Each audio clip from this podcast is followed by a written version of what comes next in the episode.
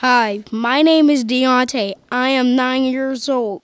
I'm in the third grade at King. I want to be a rapper when I'm grown up. And I think I'm going to do real well. And the reason why I want to do it is because I, I think it's in me. Because I've just been feeling like it and I've been trying to make up some good songs. And my parents say it's real good. I want to be like Snoop Dogg.